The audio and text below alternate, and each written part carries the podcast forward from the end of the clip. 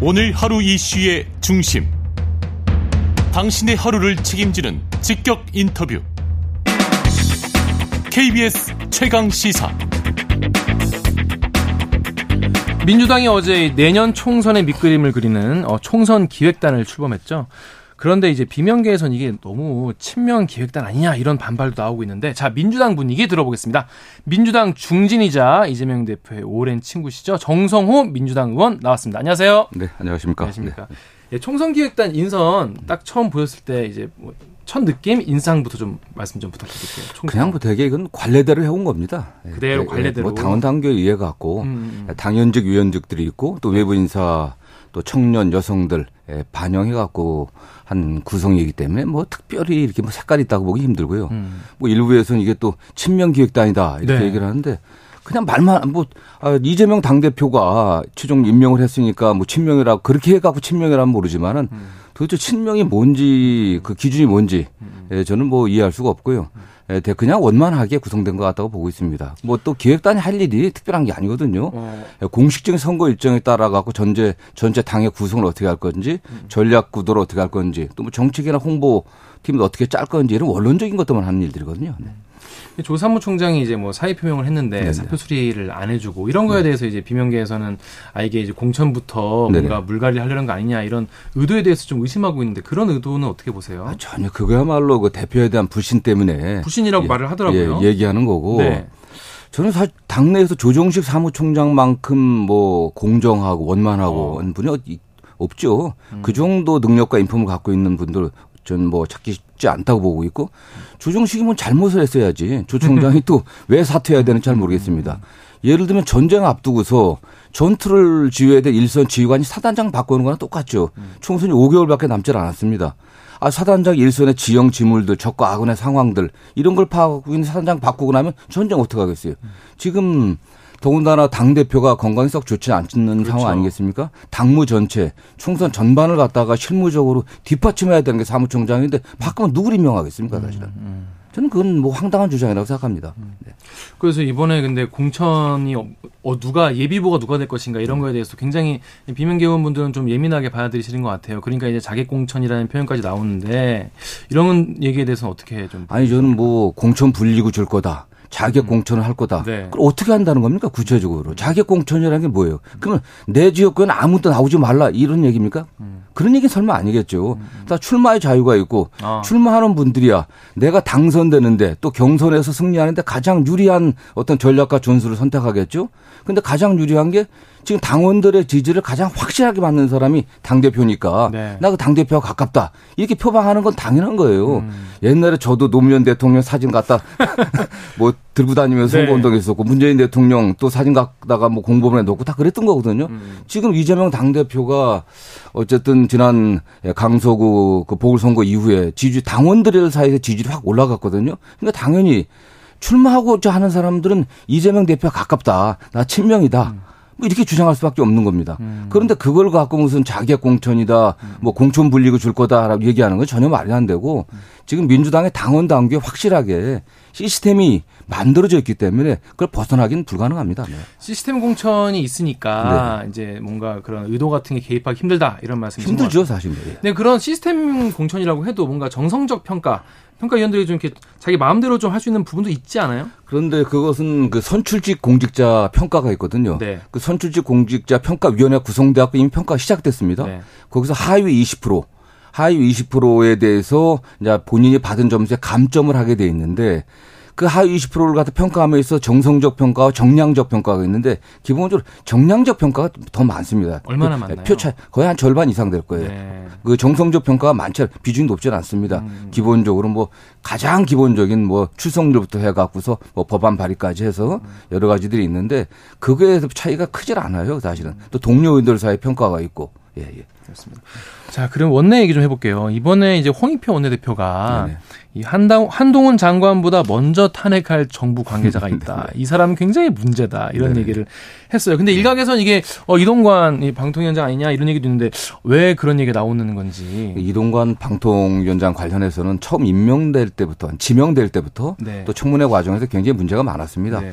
과거 이명박 정부 때 그 언론 탄압 또 방송 장악의 상징적 인물이었거든요. 음. 또 많은 구설수도 있었고. 음. 근데 이분이 역시 뭐 예상대로 취임하자마자 음. 방송 장악에 저는 뭐 본격적으로 나섰다고 좀 보고 있습니다. 음. 뭐 평가에 따라 좀 다르겠지만 뭐 MBC 문제도 그렇고 YTN 매각 문제도 그렇고 네. 이게 공론화되지 않고 막 마구 하고 있거든요. 음. MBC 같은 경우는 MBC를 사실상 이사하러 갈수 있는 박문진 방송문화진흥회 이사장 권태신 이사장 뭐 해임했다가 다시 가처분 받아지지 그렇죠. 않습니까? 김기중 이사도 그렇고 네네. 굉장히 우격다짐을 한 거예요. 법률 위반한 겁니다. 음. 오죽하면 법원에서 가처분이 받아졌겠습니까? 그 과정에서 상당 그 법적 위반의 문제들이 저는 있다고 좀 보고 있고요. 그런 점들을 당 내에서 예, 예민하게 좀 보고 있는 것으로 알고 있습니다. 네. 그럼 뭐 탄핵까지 지금 뭐 염두에 두고 가능성 열어놓고 지금 보고 있는 어쨌든 건가요? 탄핵이라는 것은 굉장히 중대한 네. 문제거든요. 그 헌법에도 직물 집행함에 있어서 헌법과 법 률을 위반했을 때 네. 그냥 내서는 안 됩니다. 헌법과 법률을 중대하게 위반했을 때 이게 가능한 거니까 저희들이 이번에 좀 치밀하게 준비를 해야 될 것으로 보고 있고요. 다만 이동관 그 방통위원장 행보가 너무나 과격하고 국민 여론을 무시하는 듯한 그런 행태는 많이 보이는 건 사실인 것 같습니다. 네. 음.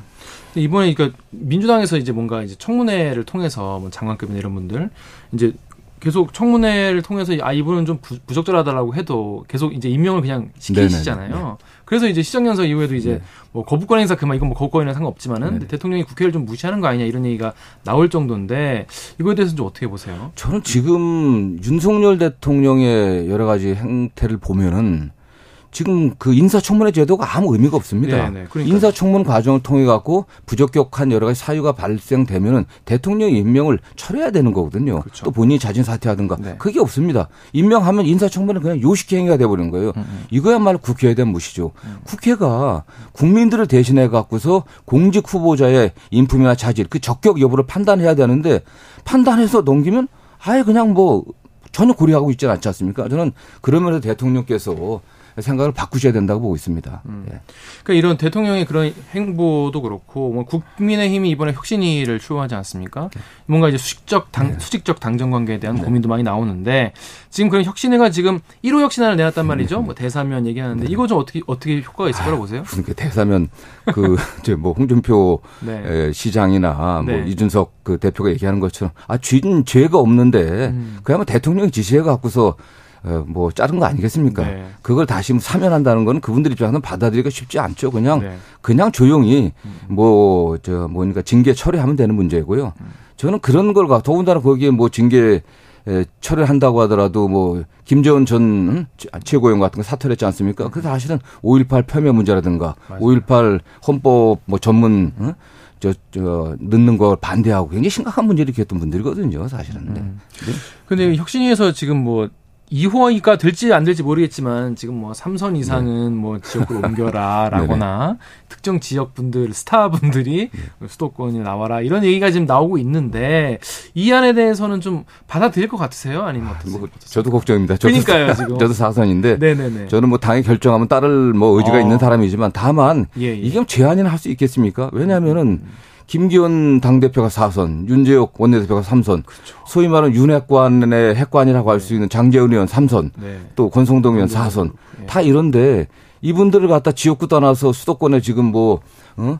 김포 같은 데 나가라 하면 저는 그건 그분들이 수용할 수 없을 거라고 보고 있고요. 음. 또 근본적으로는 이게 위원회 문제도 있고 하기 때문에 위헌 문제 위헌 문제도 있죠, 사실. 어떻게 위헌 아, 이렇게 제안하게 됐을 때 예, 공직 출마를 갖다 제한하는 것은 상당히 위헌성이 크죠, 사실은요. 음, 예. 뭔가 자유를 제한한다는 그렇죠. 그래서. 예, 우리 그 저는 뭐 그런 문제도 있기 때문에 음.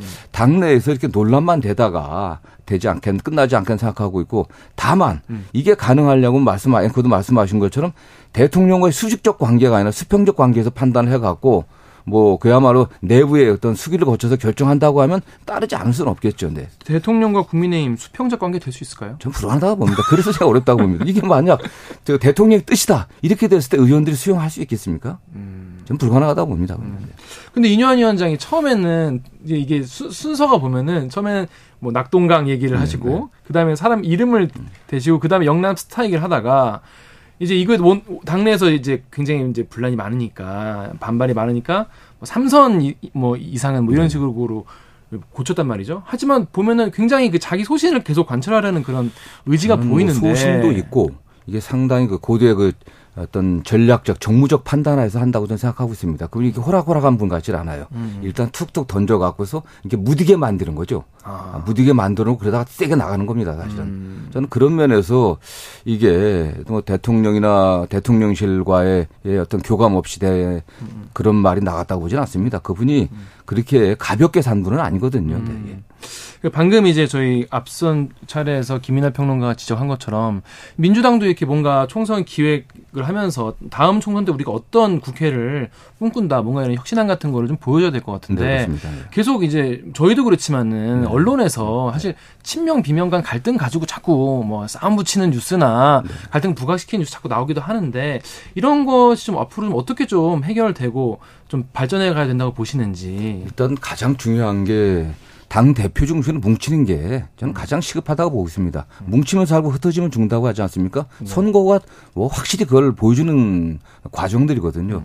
당내 비명 의원들이 예, 대표에 대한 불신이 굉장히 큰데 네. 일단 그걸 접어두고 대표에 대한 불신을 갖다가 아, 계속 표현하는 거. 입만 열면 대표 사퇴해라. 뭐 이렇게 하시는 것보다는 오히려 지역구 관리에 좀 충실하고 음. 윤석열 정부의 퇴행적 행태를 갖다 지적하고 이런 게 더 필요한 거 아니겠습니까? 그게 당원들의 지지를 모아가는 과정이죠. 이게 또 그런 면에서 지도부도 더, 더 적극적으로 비명계 의원들을 에, 좀 포용하려고 하는 그런 노력들, 불신을 제거하려고 해야겠죠. 그런 노력을 구체적으로 당 대표, 이재명 대표 같은 경우에 어떤 좀 노력을 하면 좋을까요? 저는 과거에도 그렇지만. 마음을 좀 이렇게 놓 예, 더 많은 대화를 해야 될 것을 보고 있고요. 또는 또 총선 기획단에서 그분 이 시스템에 의해서 기존의 공천 룰에 의해서 진행될 거다. 현재 공천 룰 같은 경우는 뭐 지금 정책위장 임명된 이낙연계 핵심이셨던 저 이계호 의원이 만든 거거든요. 음. 그렇기 때문에 그거 믿고 가자 음. 하는 거고요. 다만 민주당이 그냥 있는 그대로 가면 안 됩니다. 민주당이 변화를 보여줘야 돼요. 네. 그 변화의 조짐은 역시 당 대표도 그렇 마찬가지지만 의원들도 기득권을 포기하려는 자세를 보여야 된다고 음. 생각합니다. 그 민주당이 어떻게 기득권을 포기할 건지 네. 현역 의원들이 새로 출마하려고 하는 사람들을 어떻게 공정하게 공정한 네. 그 플랫폼을 만들어줄 수 있게 기득권들을 좀 더 내려놔야 됩니다. 그렇습니다. 예. 기득권 어떻게 내려놓을지 앞으로 지켜보면 좋을 것 같습니다. 정원님도 지금 이제 경기 쪽이신데 네네. 이 이번에 김포 이 편입 어떻게 보였어요? 국민의힘 당론으로 가자는 거. 뭐 저는 국민의힘에서 상당히 그 준비를 많이 해갖고 던진 걸로 생각하고 있는데. 아 예. 다만 이게 뭐 서울시라든가 경기도라든가 아니면 은원관 과정은 없었던 것 같아요. 음. 가장 큰 문제는 이게 굉장히 큰 문제인데 네. 예, 국민적인 수의 과정 좀 깊이 있는 논의 과정이 좀 없는 거 아니겠습니까? 음. 선거에 승리를 하기 위해서는 뭐 무슨 짓을 하겠다 하는 이런 걸로 보여요. 음. 지금 김포 주민들의 입장에서는 굉장히 어려움들이 많지 않습니까? 지금 김포 그 골드라인의 교통, 교통 문제. 뭐 출퇴근 문제 굉장히 심각하거든요. 음. 그 문제가 서울시에 편입한다고 서울시 김포구가 된다고 해결되는 문제가 아닙니다. 음. 그렇다고 하면 결국 그게 예산을 들어갖고 도로 철도를 놔야 되고 여러 가지 인프라를 갖춰줘야 되는 거거든요.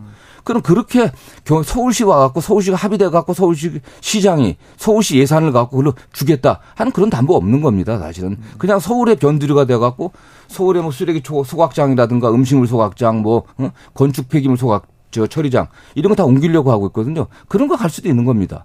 저는 그렇기 때문에 이 문제만 이렇게 선거를 위해서 수단 방법을 가려서는 안 되는 거고 더군다나 집권당이 예, 국가 전체 행정구역을 어떻게 개편할 건지 음. 예, 저는 그런 문제를 고민하고 그다음에 이게 김포만의 문제가 아니지 않습니까? 네, 오히려 맞습니다. 서울의 통합 문제는요. 네. 뭐제 지역구는 양주도 마찬가지입니다. 양주 네. 서울하고 김포하고 비슷한 모양으로 서울하고 붙어 있어요. 어. 굉장히 심각합니다. 네. 양주, 의정부, 구리, 뭐 과천, 뭐 안양, 성남 다 그렇죠. 그렇죠. 광명 예, 예. 다 이런 데 서울에 포함시킬 겁니까? 음. 더군다나 이거는 그동안 모든 집권 세력들 또는 정치권이 주장했던 국가 균형 발전, 지방 균형 발전 음.